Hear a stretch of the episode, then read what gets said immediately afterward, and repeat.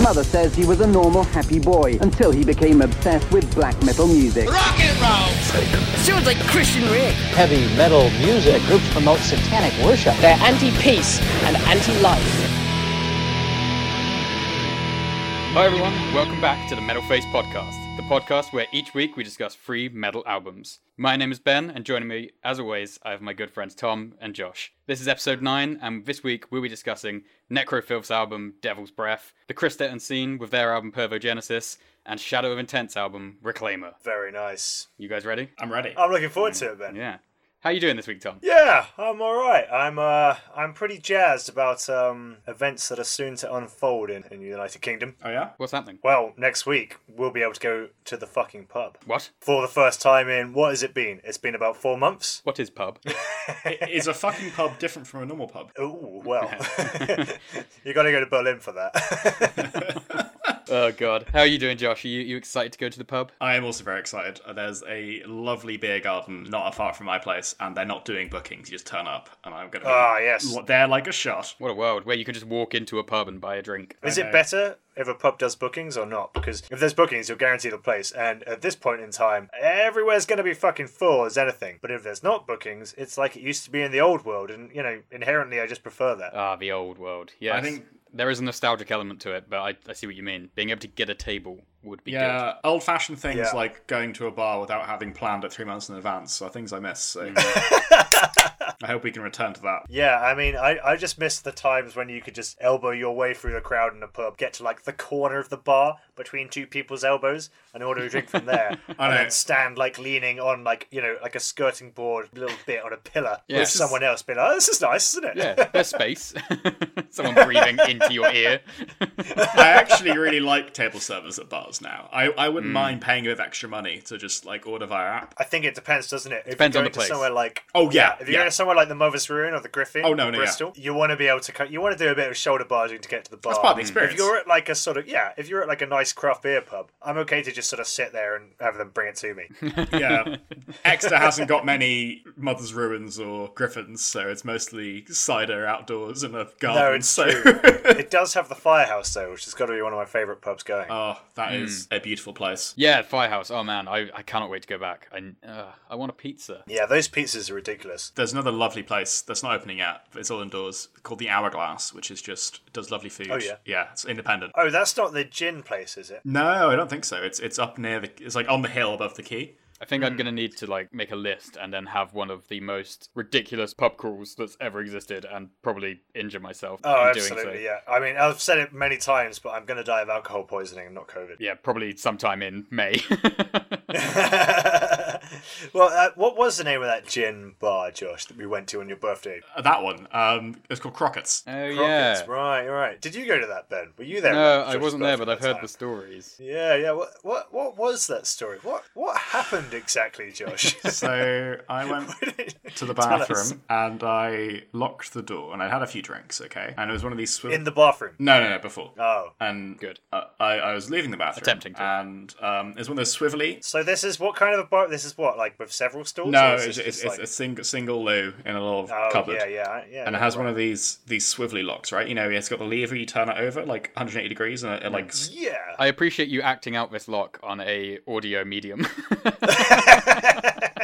Anyway, I go to unlock it and it's jammed. Mm. And I'm like, what? What is this? And I'm like really trying to turn it and it won't turn. So I go, okay, well, I know what to do. I'll I go out my keys, which had a bottle opener on it, like a, a kind of long triangle one.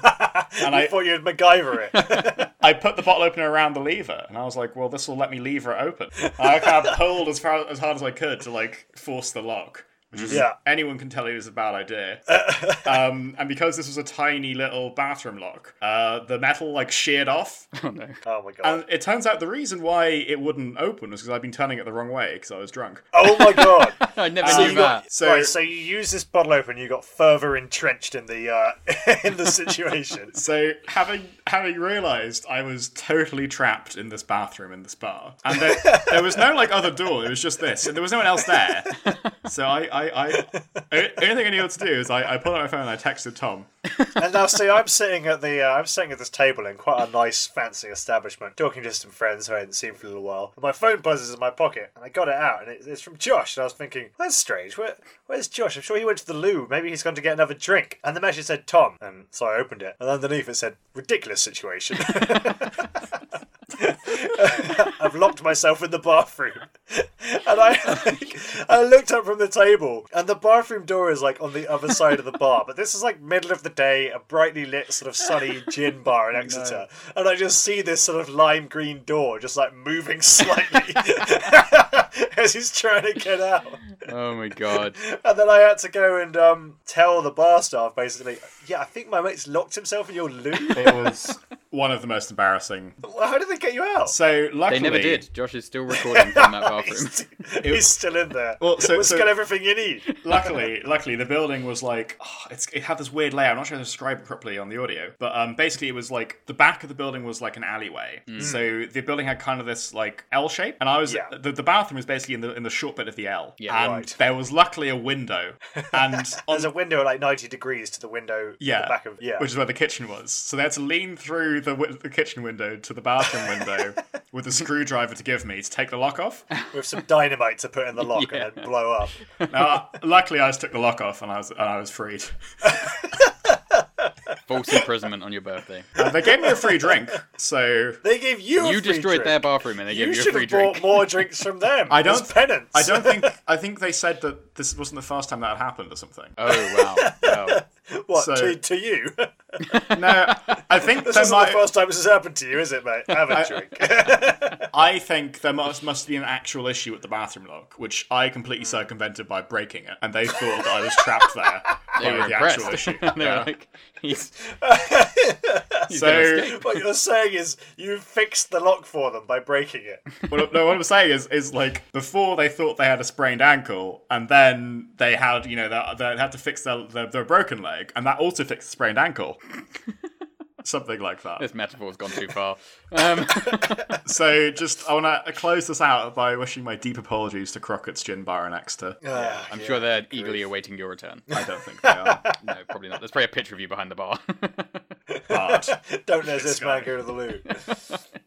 Well, it's lucky because the downstairs loo has the same kind of lock on it, but there's no window. So I would, I, I don't know what Well, they you would could have. have got. Lo- you, would, Like- you really would have still been in there. how did you? How do you know it had the same lock on it? Did you try that one as well afterwards? Might go and have a free drink.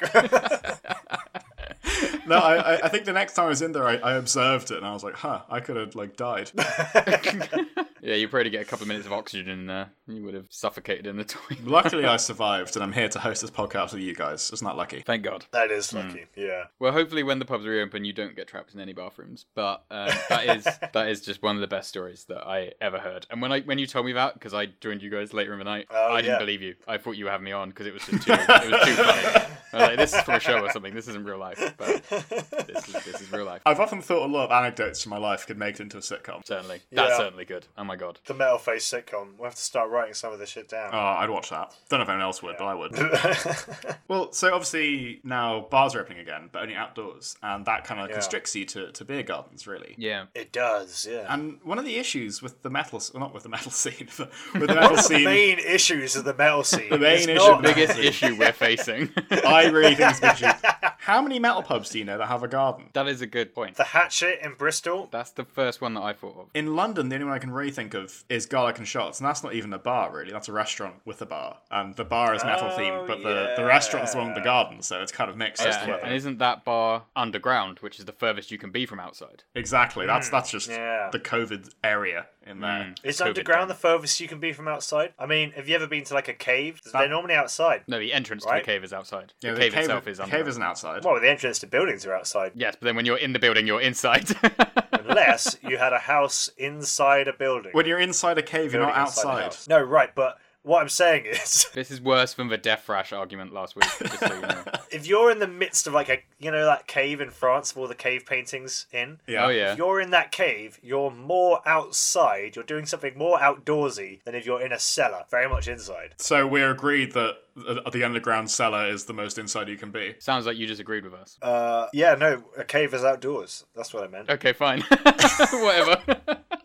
I mean, it's not, but Wait, I think I might have lost track of my argument. I feel like you have. Um, let's get back to the point, which is metal pubs need more beer gardens. it's a real shame do, don't they? as well because if you, if you imagine like Vikings drinking, where do you imagine it? It's like outside, you know. There's like a burning bunch of fire the and, torches. fjords. Exactly, Yeah. you know. And like you're throwing axes and stuff. You got like big horns full of mead. Mm-hmm. Why don't we have that? But for metal pubs, It's true, actually. Yeah. Yes. A metal pub with like a massive amount of real estate would be a would be an interesting place. you Probably know? because they don't get a lot of traffic, and it probably is quite expensive to have a big beer Uh, garden. yeah, I know. Do you ever wonder about that? Like, what would it be like if everyone was into metal? If, like, you know, rather than spoons, you had a spoon-sized metal pub. That'd be great. Would that totally Oh dilute the whole thing and No, destroy it, or we'd that it. just be the best? Do you think I we'd would- still like metal, or do you think we would? We're just purposely being anti-mainstream, and we'd be I think doing I the pop face metal. Me- Yeah, wait, no, the pop it's face true. metal face podcast. What am I saying? the Pop Indie Face Face podcast. podcast. Ah, yes, the indie face. well, I think like I'd still seek out underground, unusual stuff because I mean, you have this sometimes in the metal scene where you say to someone, "Oh yeah, no, I quite like Ghost Recent album." They go,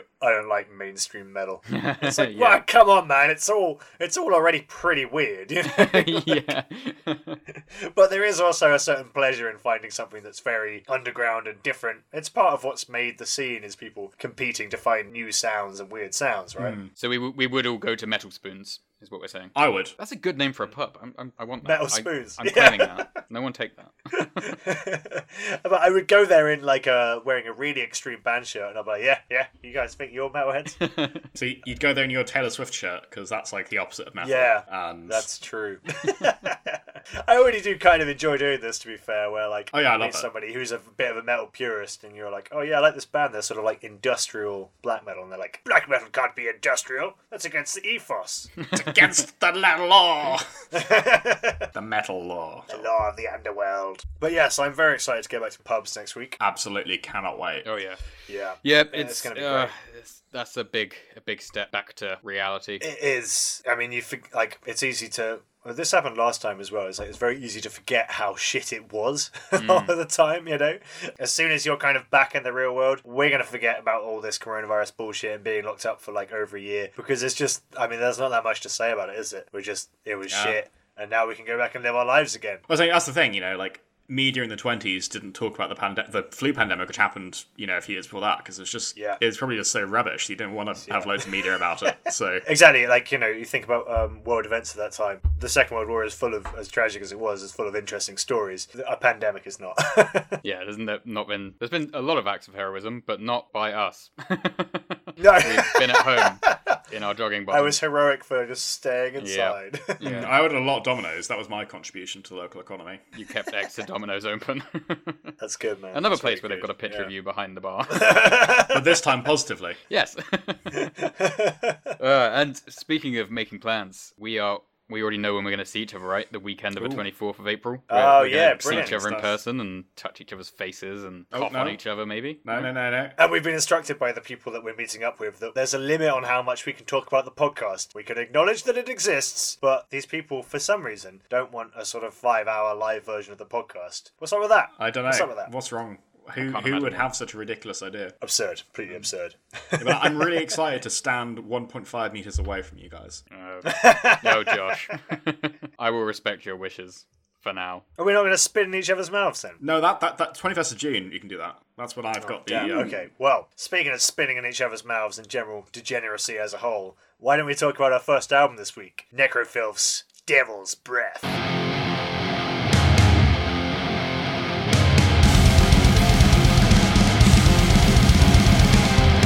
Nekrofilth for a death thrash band from Cleveland, Ohio, fronted by Zach Ripper, who some might know for the band Nunslaughter. I don't know who's going to know that.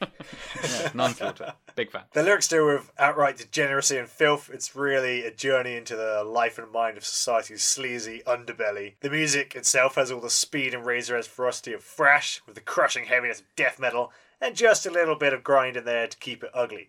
The bass sound of this album is incredibly strong. It's right up there in the mix, and that is one of many comparisons I think you can make with Motorhead. There's definitely something about this album that's very rock and roll, despite the fact that it still sits firmly in extreme metal. This has been a real favourite of mine for years. Certainly not a top 10, but definitely want to come back to a lot. It stands alone as um, it achieves a level of unhingedness that I don't think a lot of other music does. Uh-huh. I can't help but love how messed up it is. Uh, I'm sure we're going to talk about the lyrical subject matter here because it's certainly one of the things that makes this band really unique. So let's dive right into it. Ben, I'd love to know what your impression of this is. Yeah, so like you say, we're, we're going to have to talk about the lyrical subject matter. Let's just try to get through this as quickly as we can, and then we can talk about some music, okay?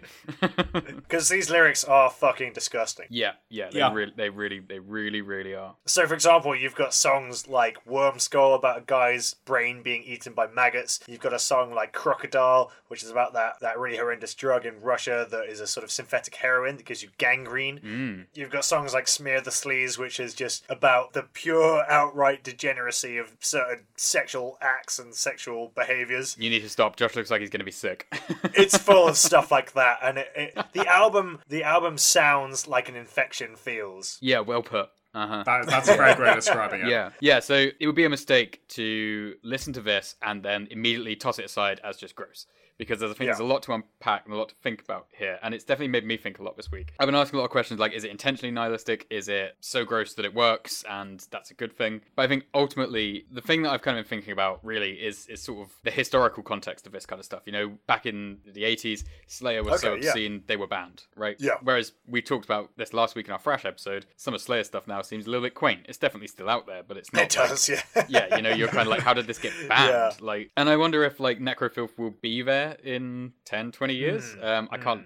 Maybe they will. I don't know. Yeah. But there is definitely something very gross about Nekrofilth's lyrics that really Yeah. can make my skin crawl.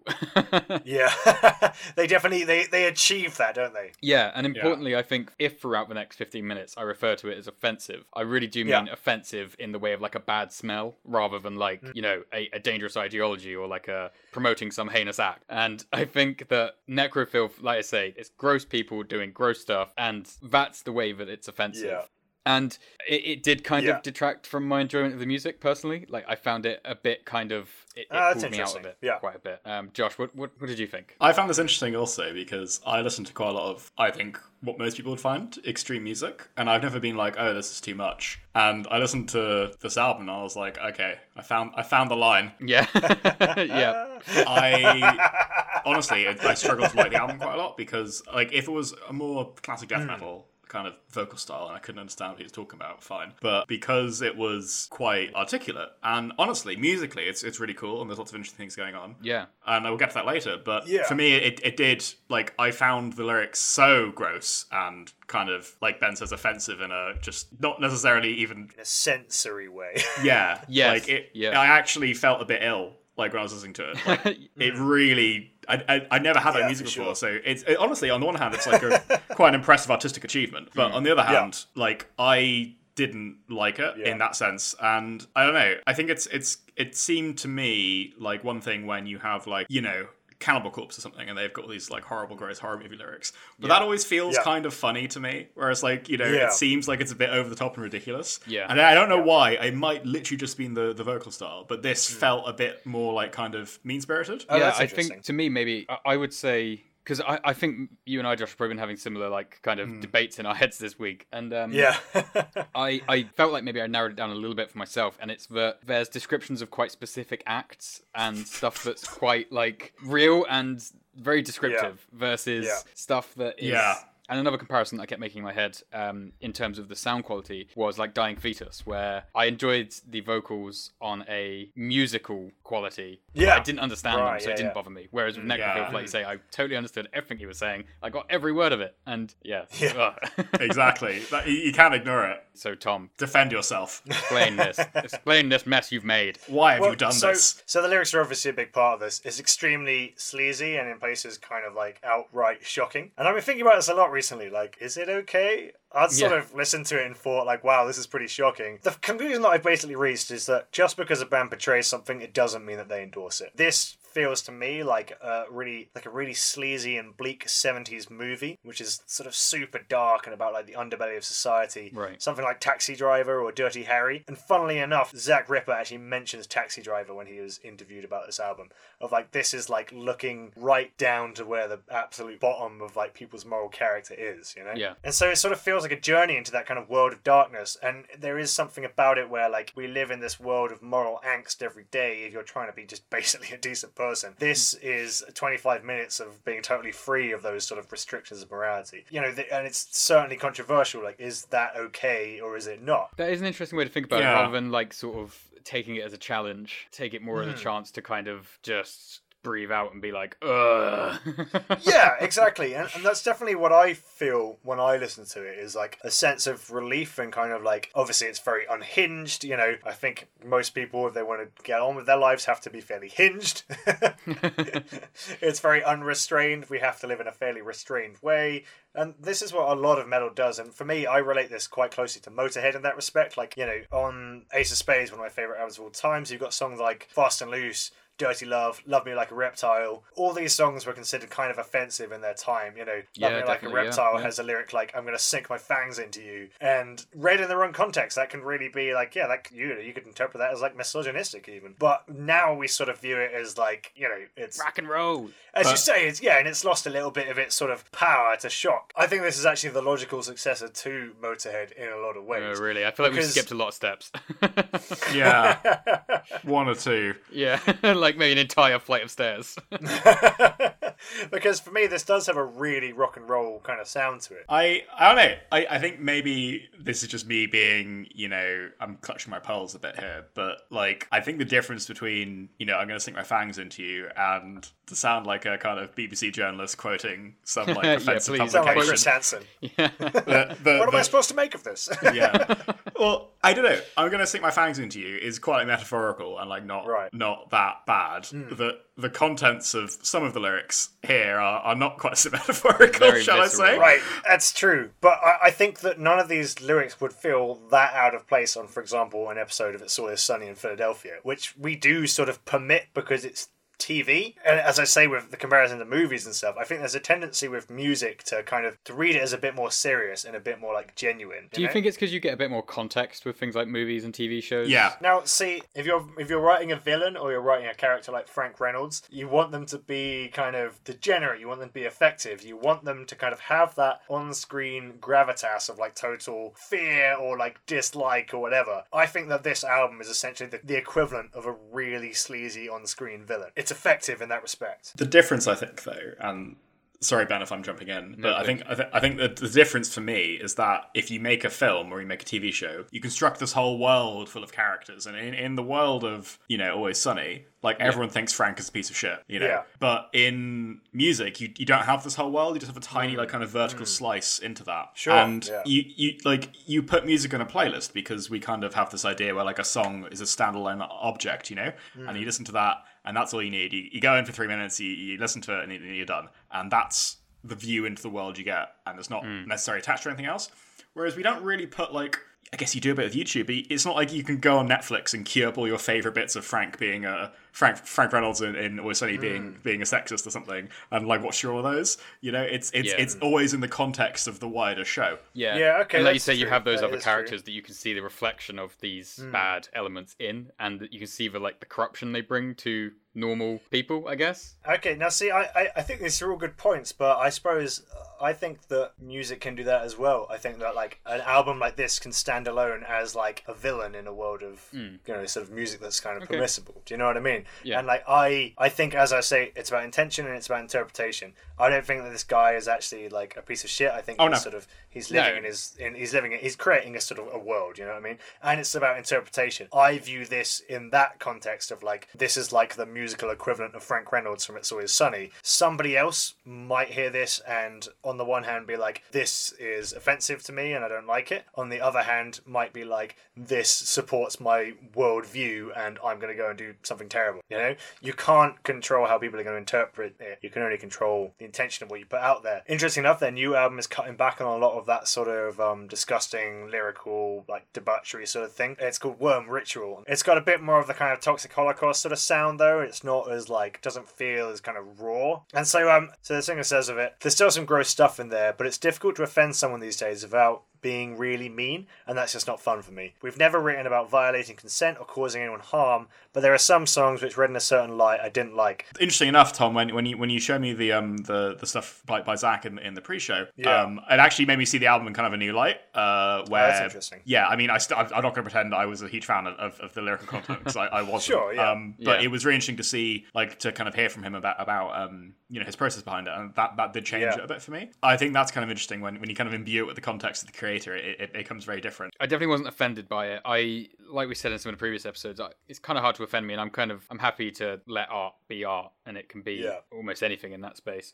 But I think the fact that this made me uncomfortable, and the fact that it, made me think a lot more than I thought it would, um, is a good thing. and I think it would have been wrong of me, and I think going to the listeners out there, Yeah. if if you listen to this and immediately you think gross, I want to turn it off, like fine, you can do that. But I think some of the things that we've talked about are important questions which we may not have done an amazing job of answering, and it's probably something that we're going to come back to. Yeah, But I think it's good to ask those sorts of questions, and you, you don't have to like the music, you don't have to listen to it, but the Yeah. kind of boundaries that are being pushed here, I think, are, are important. It's worth answering and ask, asking and answering these questions. But we should talk about the music though, because we've talked about the lyrics and there the was music on this behind album. but for me, like you know, not gonna lie, uh, these lyrics on an album that I didn't like would be, you know, I don't like it because of the lyrics. The lyrics are just part of it that pushes it over. I'm they do marry very well together though. The music itself, without the lyrics, you know, if you just think about the vocal style, it still sounds like an infection. So it's, can you Yeah. expand on that? Because I think that's a really good metaphor. It sounds Hmm. like an infection. so what does that mean? there's something about it that sounds it sounds very sharp. Hmm. you've got that kind of real growling kind of pounding along like drums of uh, death metal. Yeah. it has a real kind of gallop to it. And the bass sound on this is incredible. Like you know that bass sound it kind of just like it just vibrates through the mix. It's like right Oh, up there really distorted. He's playing it like lemmy played it like a guitar. Yeah. and then the vocals are kind of a mix of like he's sort of shrieking it out but it's not controlled at all. He's just like fucking bellowing like you have with like a punk band. But this still very much sits in that metal world you know? And there's almost moments where he's singing and it's almost like the music is just about to get away from him. It, it, it sounds completely unhinged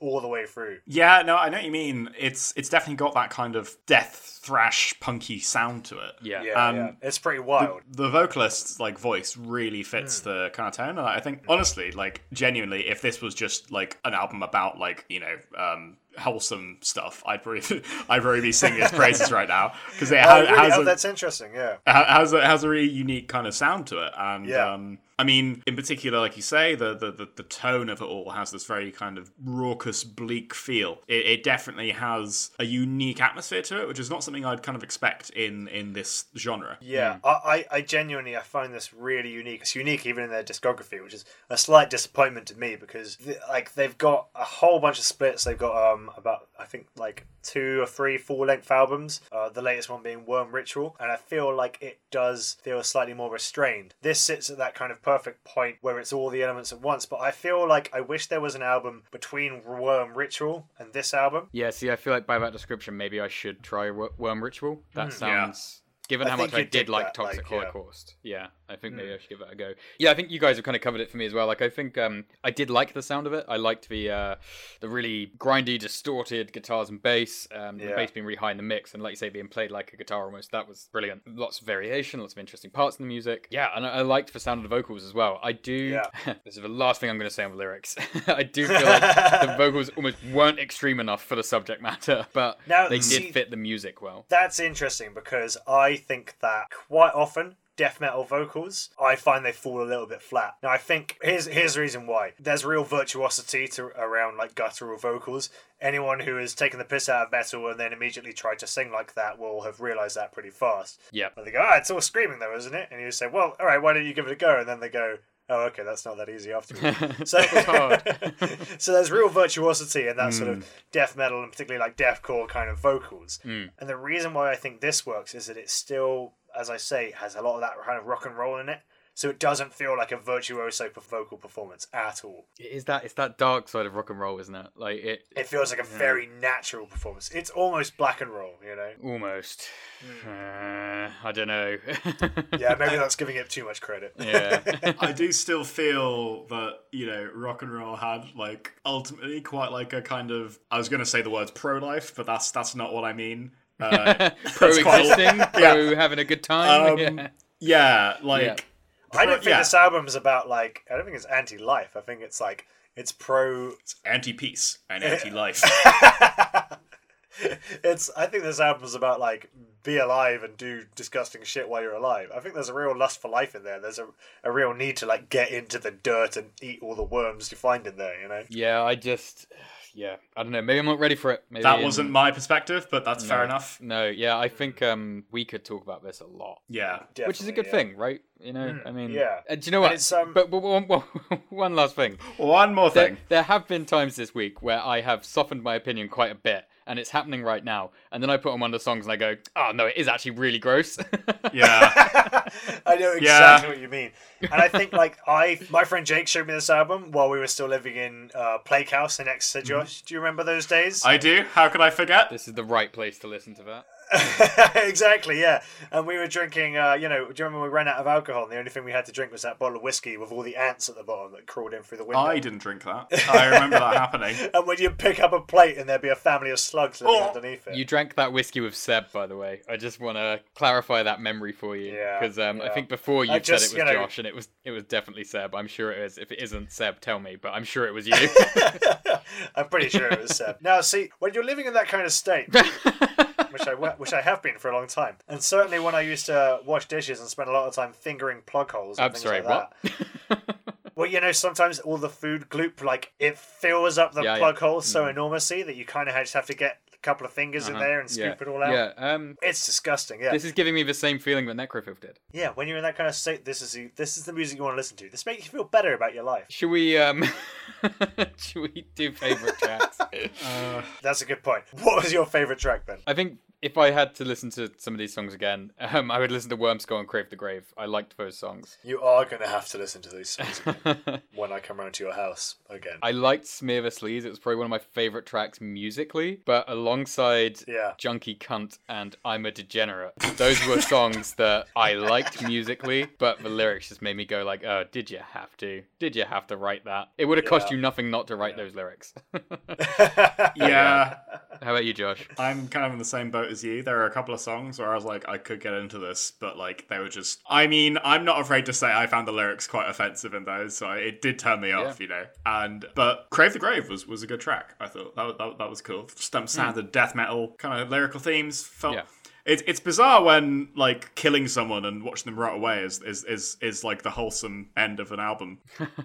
I would have to say, if I wanted to pick a favorite track, I don't know. I like the whole album. I really can't decide. I think um, Death Rush stands out, Junkie Cunt stands out. But in general, if I'm listening to this album, I'm normally listening to the whole thing. I don't know. Maybe that's a shortcoming of the album that there isn't just like I wouldn't necessarily put a song on a playlist. I Yeah. kind of want the whole It's a experience. shortcoming of the album that you like But it yeah. too much. No, I, I have found it really interesting actually this week listening to this album because this is the first time in my life I've been offended by music. Or I've mm. been like, this is mm. fucking disgusting. This should, you know, I was like, this Yeah. should not have been made. Well, it just sounds gross, Yeah. doesn't it? You know, there's bits where like it sounds like he's fucking vomiting while he's singing. Yes. Yeah. I often think you and I, Tom, have quite a lot of overlap in our music taste, but this is definitely one which is not in that overlap for me. it was it was interesting, but I don't think I liked it. Fair. so our second album this week, much less gross, is Pervogenesis by the Kristet Utseende.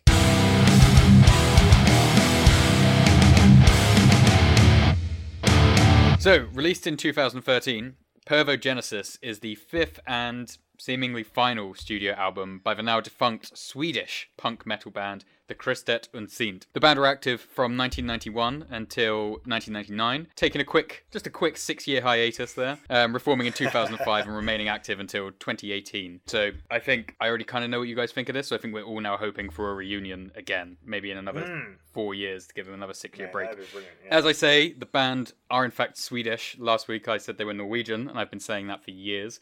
So um, apologies for that. their name translates to mean the Christian appearance, and their lyrics often deal with themes such as Christianity, drugs, sex, and my favorite, mysticism.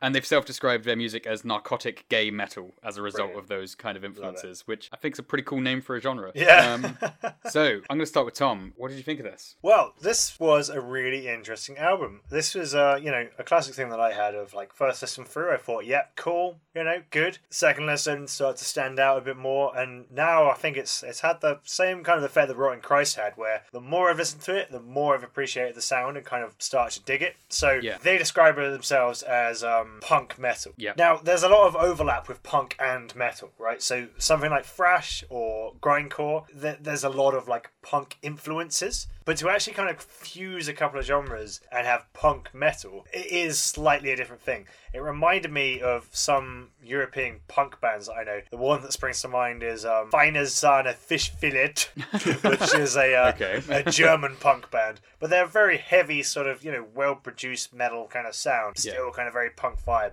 It reminded me of The Offspring in places. Yeah, Oh, yeah, I can see that. This album has an excellent atmosphere. It opens with this thunderclap and then Mm. Yeah, it just for sure. rolls into this kind of double like bass drum beat that goes on through the song. Yeah. It just instantly got me in mind of like this sort of party at the end of the world. And there's something about this right? And stay with me on this. There is something about this album that feels like it's like a judgment at the end of the world. It feels like it's sort of righting the wrongs, casting down the tyrants, knocking down the statues. It feels like a party at the end of the world, and it feels like it's it's righteously judging all the people who have fucked up the world for the whole of human history. And also at the same time it's completely fun. Yeah. Wow. Yeah. No, that's a good. That is a good summary. I like that. Josh, can you follow that?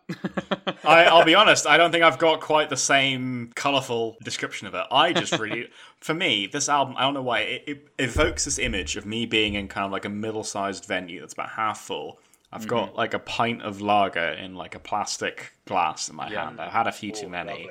And I'm just like belting out all the tracks. Yeah, you know? man. I don't know why. It's just that exact feeling is summed up with this mm-hmm. album. And mm, like, Yeah. It's weird because when I listen to the tracks, when I listen to the album, it doesn't sound like music I'd like. You know, it's it's quite straightforward. It's quite you know, Right. and, and it's it's weird because it somehow sounds like everything. I think Tom you said this in the pre-show. It sounds like everything, but like it still sounds really cool and unique. Like it, it I can't nail it yeah. down at all. It's so Yeah. it's weird because it's it's it's so minimalist as well. Like it's almost all Hmm. just like guitars and drums and vocals. It's, it's amazing that you say it, Josh. Like after what Tom said about how it's it's everything at once and it's so all encompassing. But you're right. It's they they do have like sound effects and stuff in the album, but they are quite minimal, and it is very much like guitar, bass, drums, vocals. And it reminded me, actually, uh, particularly reminded me of Gruzia. Not in terms of the sound, I don't think it sounds like them, in terms of the attitude towards the music that they're making. Yeah. There's a real emotionality in Gruzia, which I think is here as well. Yeah, and the willingness to include random elements in the music. It's very experimental,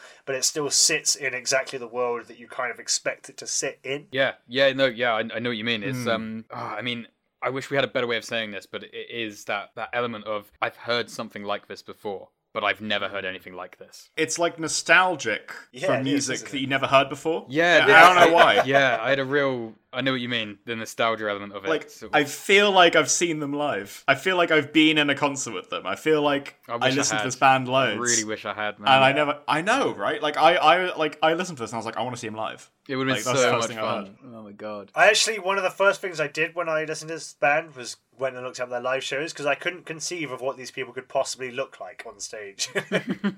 What was it like? it, yeah, did they deliver? there, were, there was one show where they were all sort of dressed as like monks or something. That sounds. That seems about right. Yeah, another one where it's literally just this kind of like fifty year old guy with like slick back hair, just like and a big beer belly, like singing at the front of the stage. That's what I you want, them. isn't it? You Yeah. know, you want a fat guy singing this for some reason. I um I think as well. uh, I was trying to do a bit of research on the band. There's not a lot out there, but um I believe for a while they were being paid in beer and spirits for their Amazing. shows. I, th- I think a lot of bands when they're starting out in particular get I, I I've been paid in drinks for shows, you know. it was a particular like noted point on their in their history where they turned from actually accepting money. I think it might have been quite late in their like career. It might have been around this album where they were like, we might need to make some money for this. It's weird though, because like I, I kind of can't imagine that. It, like obviously they they aren't like a household name, but like they're super listenable. yeah, you could totally Yeah. have them on the I- radio. I don't know how I came across this band, but mm. I've been listening Yeah. to them for like the last couple of years, and I just want to say, like, just having a moment here where when we started this podcast, this was one of the bands that I immediately was like, I want to bring this band and I want to talk. about oh, them. that's interesting. and Yeah, I, I wanted to hold off for a little while because I wanted us to be able to do them justice because I knew, oh, well, I knew I loved this band and I hoped Yeah. that you would as well. Yeah. yeah, I was really sold on. It's on the second song. Count Dynamo Beirut. That's the one. Yeah, the fucking saxophone or whatever wind instrument Oh, it is yeah. on that is b- fucking amazing. I think one thing is like a slight missed opportunity to just keep that going through the whole album. I could have had that on every song in a way. You know what I mean? Like, and it reminded me of um, you know, the all-time greatest band Oingo Boingo at Of points. course, yeah. You know, there was a real kind of parallel in terms of that kind of soulful, funny, slight nostalgic party, also kind of dramatic and bleak uh, all at once. You know, yeah, I'd love to see them. Imagine them covering Oingo Boingo. that'd be cool. Oh, That would be stop. so cool. Yeah. I um it's interesting that we give so much credit to the emotion and the feelings that this music gave us when they sing almost entirely in Swedish throughout the entire album. Yeah. Now, Yeah. I think I know you guys well enough to know you don't speak Swedish. And Fuss. I so I'm normally that person who will immediately look up the lyrics to to music. I want to know. Right. Um, and I couldn't do it this week. I couldn't find them. I found them for a couple of songs, and they were really good. The translation that I found, but not being able to find it for most of the album really made me take it in a different way. And I was focusing more on sort of like the the inflection of the voice and, and the, the way they were singing Yeah. and things like that. Yeah, and yeah. I think it's just amazing that we all were sitting here being like, oh yeah, I felt nostalgia and I felt there was so Mm. much anger and there was so much beauty and all this stuff. And it's like, yeah, but we didn't understand very much of what was said. I was say it's interesting because the lyrics here, as far as I'm aware, could have been Nekrofilth's lyrics, and I wouldn't have known the difference. That's true. Yeah, that's true. Yeah, but it's just amazing how it doesn't give that like just the way it's sung, I guess, just like doesn't give that impression. Yeah, it feels nice. Yeah, it feels pleasant. And I think yeah, I love it. It's got that it's got that party vibe, it's got that warmth. Like Arunachala, the first song on the album, is an amazing song. I love that song. It's probably one of my favorite tracks of all time. And I think I just love anything with like chanting in it. Yeah. like any kind of like rhythmic chanting. I just I love I it. noticed that parallel with Rotting Christ, particularly in that Yeah. song. David Van and Arantula. Yeah, no, yeah, and just very um like catchy and I like um I like to sing along to things. I think um also that you know the sound clips at the start of the songs like you know what is that one where it's like what what is your bottom line that in 1950 a craft containing non-human species landed in Roswell. That might be Dogan Star because that's the um, Yeah. the song Yeah. that's all about like the UFO conspiracies. Just having that little bit of context sets it up really nicely, and Grindcore does this as well, where Yeah. Grindcore you're not supposed to understand the lyrics, but you have a little context for the song based on the title and based on the sound. Yeah, and I did notice that they use that a lot throughout the album. A Yeah. lot of songs start with like a quick sound clip. What's that other one? I'll bring you total fucking devastation or something. Oh yeah, yeah, yeah. Ah, Yeah. What is it? I can't remember. But there's a lot of them in there. Like, um, you know, we have the opportunity to craft for ourselves a new world order. And and I immediately know like the song that that's from. That's Bilderberg. Bilderberg, like, yeah. Recognize it by you know the Mm. Yeah. association with the name. It of the has band, this but- kind of feeling of like relevance to like uh, 20th century history and stuff, doesn't it? I I gotta say, Mm. man, how long have you known about this album and how well do you know the album? Is this their pinnacle album? Is it the only one you know, or So I've known, let's say, about the band for a couple of years. This is definitely my favorite album because I know the most tracks from it. But I've always sort of listened to their top tracks, and I was actually like relieved that listening through this, like I knew the first five tracks, like definitely.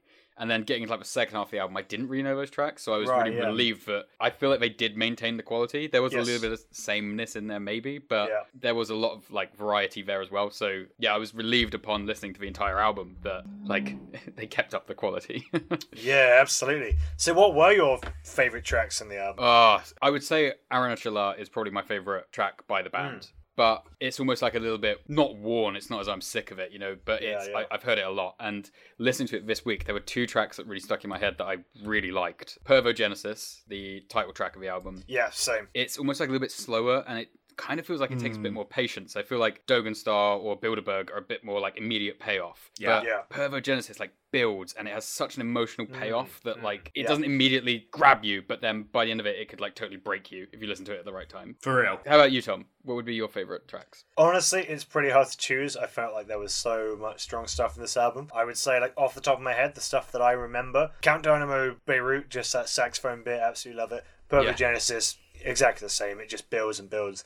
And then non-becoming as well. That one was one that jumped out as me as Oh, like yeah. Yeah. I wasn't expecting it, but yeah, that was uh, yeah, that was nice. I think that was one of the only tracks that was like entirely in English. I think. Yeah. Oh, But so it yeah. is, yeah. And you know, I didn't even I didn't even think about that because it's not it's not relevant to how good the song is. is Yeah, it? and again, there's a lot of there's a lot of chanting. There's a lot of like Yeah. drawn back yelling in that track. Yeah, which, yeah, yeah. Like, yeah, it's so catchy. I love it. Um, how about you, Josh? What would you say? Yeah, so I'm pretty much the same as Tom. My favourites were Count Dynamo Beirut and Non-Becoming, but I also Wow, really liked uh, Bilderberg. I thought that was a really good Yeah, track. Bilderberg's Yeah. great. I was like, I really liked all the different tones it had. You know, like Bilderberg's like quite like minor key, creepy sounding, and then like Count Dynamo Beirut's a bit more fun sounding. It's great. Yeah, I think both Bilderberg and Dogen Star have that like cheesy element of like quite Yeah. you know out there conspiracies, but it's great. I love it. Like For sure, yeah. the outro of Bilderberg when it's like, um, ladies and gentlemen, this is a message from Her Majesty's Institute Yeah. for Brainwashing.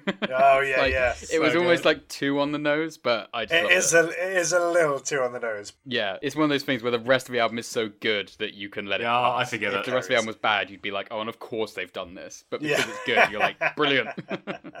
oh man, I'm so I'm so pleased that you both liked it. This has Yeah. been one that I've Yeah. like, I've held off sharing with you because I wanted to do it on the podcast, and Yeah. now every time we're at a house party or something, I'm going to be putting on Count Dynamo Beirut. Yeah, love it. Oh yeah. All right, so what's up next? Up next, we have Shadow of Intent's album Reclaimer.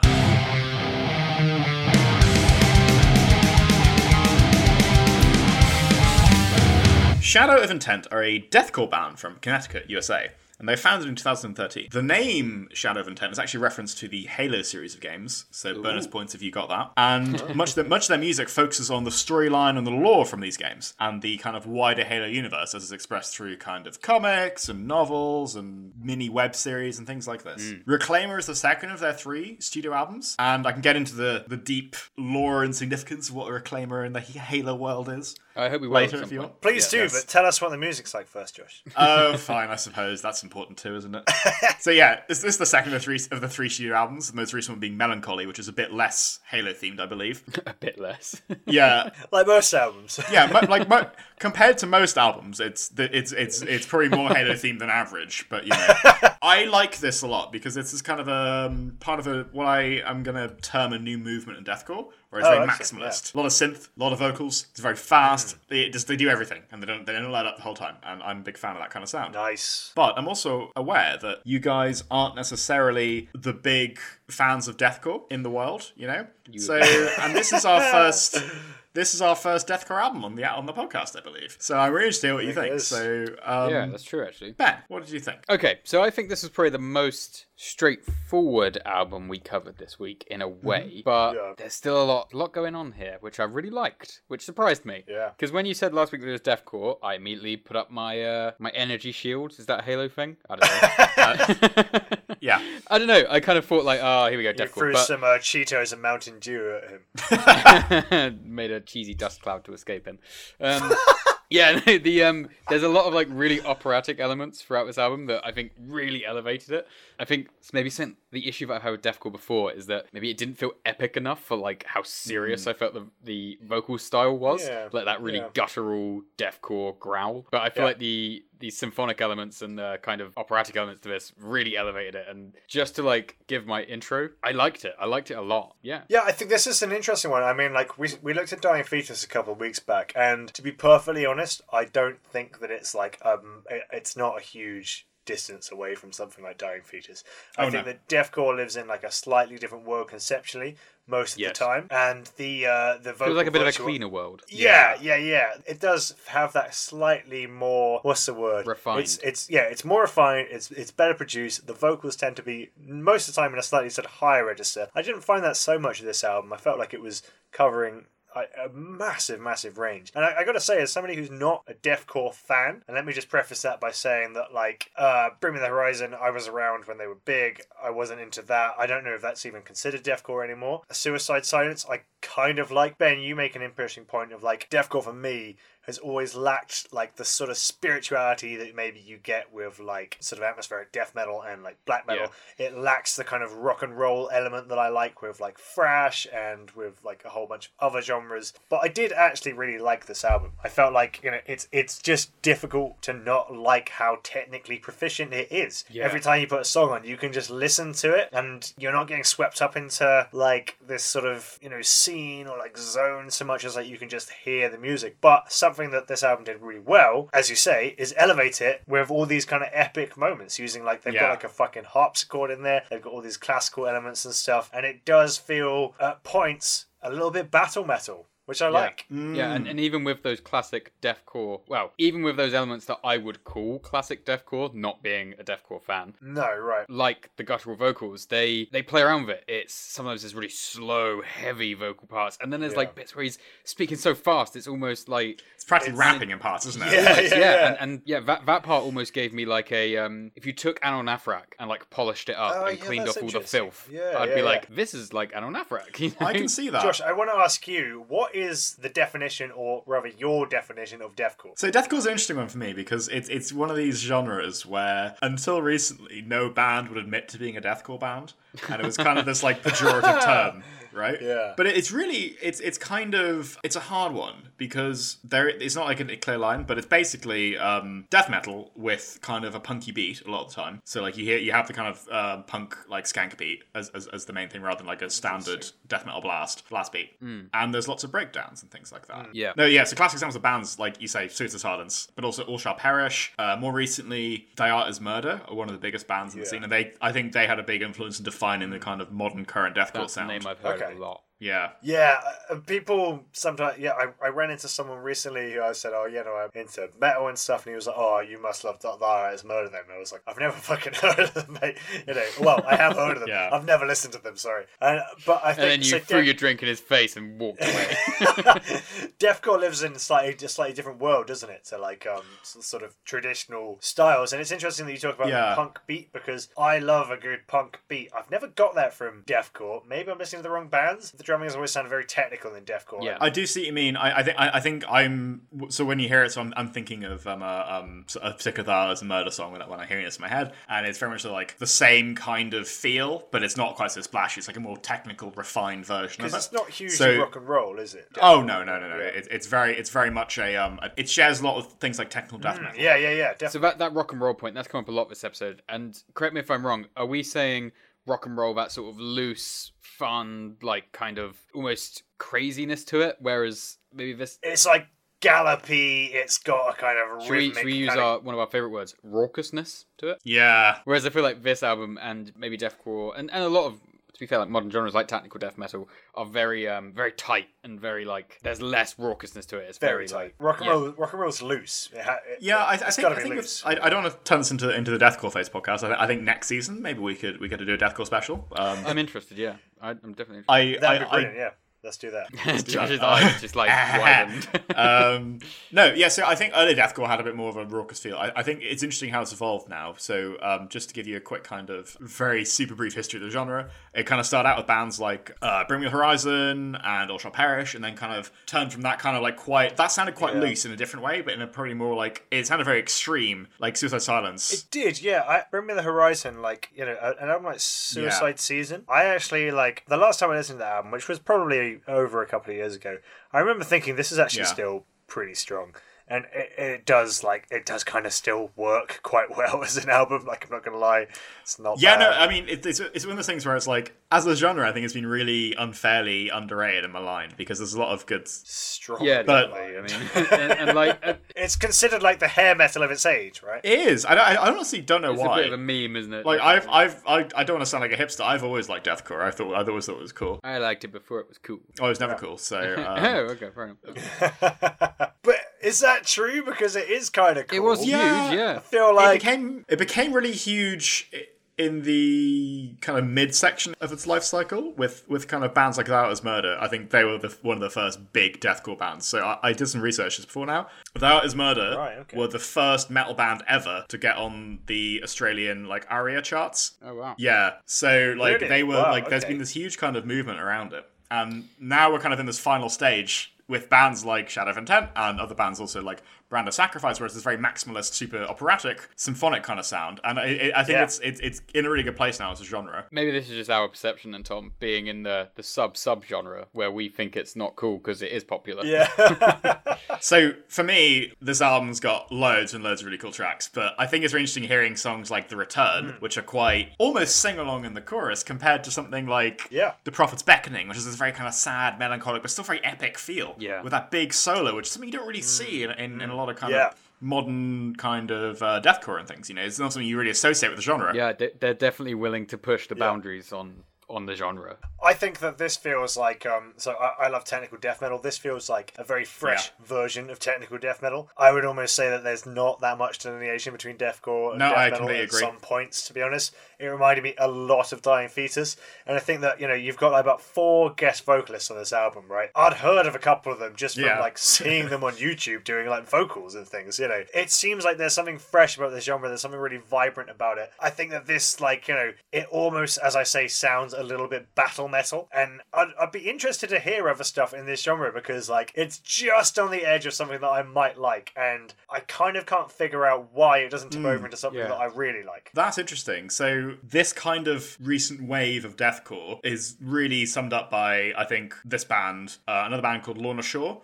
more recently, and they're not such a big, huge um, kind of force in the scene, but they're they're, they're, they're really rising up now. A band called Brand of Sacrifice, and they they all have this big maximalist, heavy, Okay. you know, riffy music with lots of lots of orchestral elements. Yeah, Uh, maximalist is a good name for it because like it sounds like there's a huge willingness to, as I say, bring in extra vocalists, orchestral elements, stuff like that. Yeah, and I think that's really, for me, that's the big strength of this album and, and of the genre. But in this album in particular, I, th- I think it really shines through when you've got like you've got like slammy stuff, like in I think uh, the Descent, the the comparison Yeah. there to like the kind of wider epic feeling, and that's a really interesting contrast. And This I don't might- know that many things to do that. This might be Yeah. what tips deathcore over for me and something that I can actually really get into. Oh, really? It is, yeah, it's definitely having those um having those extra elements and it- leaning into the epicness a bit more. I think that that was maybe what what, what was missing for me. It's interesting you say that about deathcore because one of my deathcore tracks that I do actually go back to is "Football Season Is Over" by Bring Me the Horizon on Suicide Season. That's a very different track. "Football Season Is Over." It's not an epic song, you know what I mean? It's all in the name there.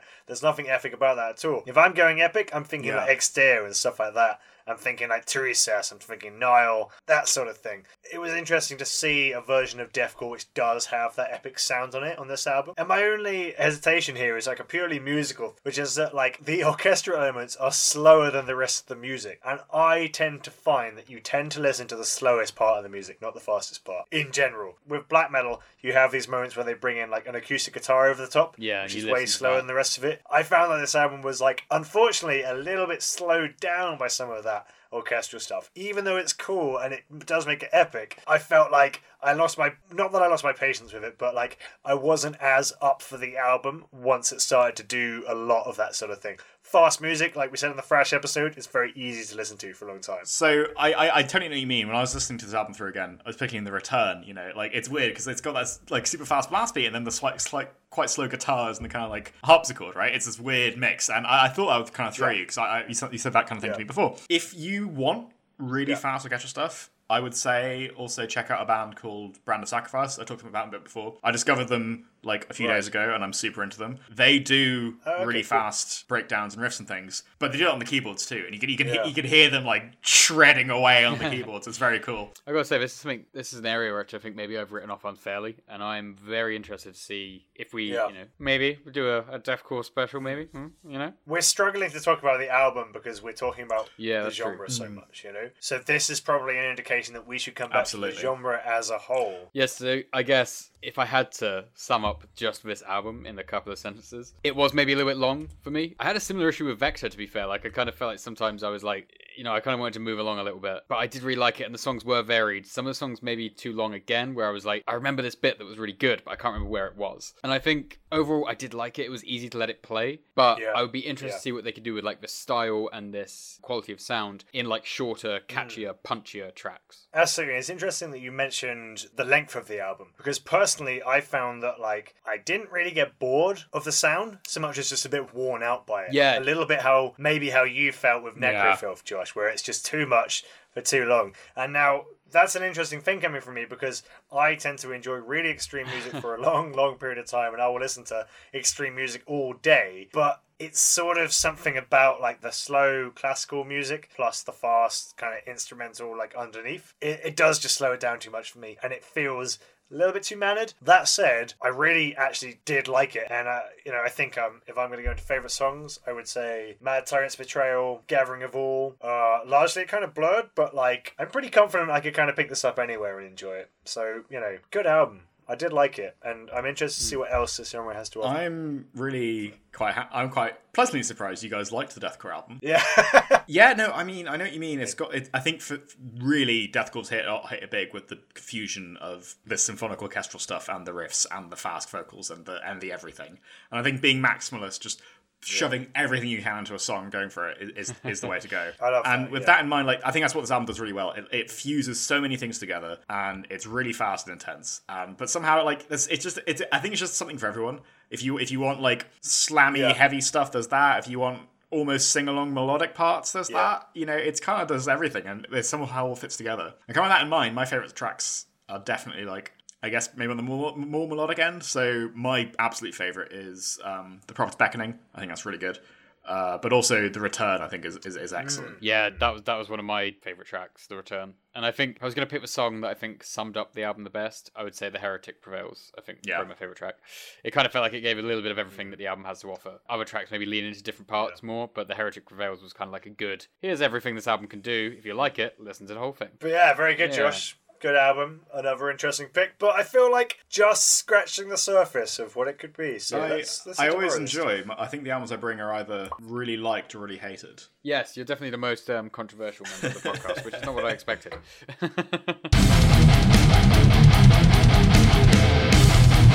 so that was Nekrofilth with their album Devil's Breath. Love it. The Kristet Utseende with Pervogenesis. Love it. And Shadow of Intent with their album Reclaimer. Could love it. Stuff. Could love it. Could love it. Could it. love it. Not give quite it time. there. Give it time. I don't know if I can say the same about Nekrofilth. No, I can't. Hey, well, we should listen to Worm Ritual because if you guys like Toxic Holocaust, which Josh you didn't anyway, but Hang on. yep, this If isn't you like work. this band, which you didn't like, I do wonder how well we've managed to discuss and answer some of the questions that Nekrofilth made us ask ourselves. well, a little hmm. bit of a spoiler here, but in the last episode, we're not planning to do any albums, are we? We're just planning to talk shit for an hour, and I- I'd love to come back to this topic. revisit like, this. Yeah. What's acceptable in music and like how is it portrayed? And this isn't a question that's unique to Nekrofilth by no, any means. not at all. You know, It's something that we, I think, we're definitely going to have to come back to and hopefully grow and learn, which is what this podcast Yeah. is all well, about. Bottom line is, you know, we like music that to a lot of people is fairly controversial. I mean, like you know, I remember when I used to work at Are you getting back on your Nekrofilth soapbox? because climb down and stop. I know. I just. I remember when I was um I gave someone a lift back from somewhere I worked once. And they got into my car and I put the key in the ignition and turned it on and it was in the middle of in the constellation of the Black Widow. It's not an offensive album to your, you know, morals, but it's an offensive album to your fucking ears. and I kind of didn't really think about it. I just started the car and was thinking about pulling away, and she looked at me like, "What the fuck is this?" You know? I think we tend to we tend to forget that like you know this stuff that we like is uh, is abnormal to a lot of people. so, talking of that, next week we're doing something quite different, right? We we've decided to piss off a completely different crowd. Yeah, Yeah. We, not enough people hate us yet. Yeah, so. yeah. So Yeah, we're, we've decided to widen the net. we've decided that we don't even want metalheads to like us anymore. Uh-huh, yeah. So next week is a non-metal special, right? Yeah. We are going to talk about bands which we in no way are metal. Are the furthest thing from it in some cases. Yeah, absolutely. Yeah, and think I, I, I'm really looking forward to this because you know it's kind of an old cliche now that um, metalheads listen to everything and stuff, and every metalhead has had to have that conversation with people they've met. You know, oh yeah, I love metal, Yeah. but I do like other stuff as well. The fact is, There's more to me. yeah, yeah, yeah. Without that, I'm not just a genre. I'm a human. so Tom, what what album are you going to be bringing to this first non-metal metal phase? Well, so I thought I'd come in easy and do something that a lot of people do already know quite well. This would be a fun one to discuss. We're going to be listening to Neutral Milk Hotel's album "In the Aeroplane Over the Sea." Cool. It's a sort of indie, lo-fi, little bit of fun, little bit of folk in there. cool. Sounds good. Yeah, Uh, absolutely. Josh, what are you bringing to non-metal metal phase? I'm picking a very controversial topic Brilliant. of I'm, I'm bringing Ceremonials by Florence and the Machine. Florence and the Machine, man, I like a couple I of Florence. really like Florence and the Yeah, I like a couple of Florence and the Machine songs, but never listened to an album. Well, I can confidently say that I have heard some Florence Machine songs, but definitely never listened to an album. So this will be interesting. Yeah, This is this is a good one to start with. It's a bit sad in places, but it's very good. Cool. what's sad like atmospheric black metal? Just like have some Kleenex ready. what about you, Ben? so I will be bringing Wolf People's album Ruins. Okay. Um, which is a just the definition of psychedelic folk music. That sounds far as I'm great, concerned. man. Yeah, yeah. Yeah, I mean, Are we talking plugged in guitars or are we talking acoustic guitars? bit of both. No, no, no. There's some acoustic stuff and there's some real distorted, trippy stuff. Exactly what you'd expect from, like I say, Sounds great, they are man. distilled psychedelic Yeah. folk. Like, imagine psychedelic folk, that's them. That sounds great. and I think, uh, you know, we've all happened to pick stuff that's in a similar ish ballpark, you know? We're all talking stuff that Yes, has by accident or design. a little bit of Mm. a little bit Bit of of sort of indie rock kind of lo-fi folk sort of thing going on there. Uh, I think you Yeah. know we've come in at the, the more acceptable end of our music taste for metalheads. We are trying to break the stereotype that we only like one thing, but yet we've all picked one thing. Yeah, How did that exactly. happen? Yeah, and I think in the future, I there's definitely a lot of artists I'd like to subject you guys to. We should get into something without any guitars in the whole album. God, No, What? God forbid. What, what the fuck? are How do you even talking have music without a guitar? Plug it in. Plug it in in, How did that life. happen? please. Uh, cool. Well, that was Metal Face episode 9. Thank you everyone for listening, and we'll catch you next week. I'll see you next week. Bye. That was the Metal Face Podcast. Go follow us on Facebook, Twitter, and Instagram. Thank you for Season and Miss, Carrick Anger and Separation for their music in the intro. And thank you to Jonny Pettersson for transition music throughout. Go check out his projects at Heads for the Dead, Massacre, Wormvale, and Wombbath. And most importantly, thank you for listening. Take it easy, and hail Satan. Take it easy. We'll see you next week. Uh, keep it breezy. Why are you doing the voice? I'm not doing the voice. Take it easy. Take it sleazy. Yeah, yeah, yeah. hey. Hey, listen to Nekrofilth and take it sleazy.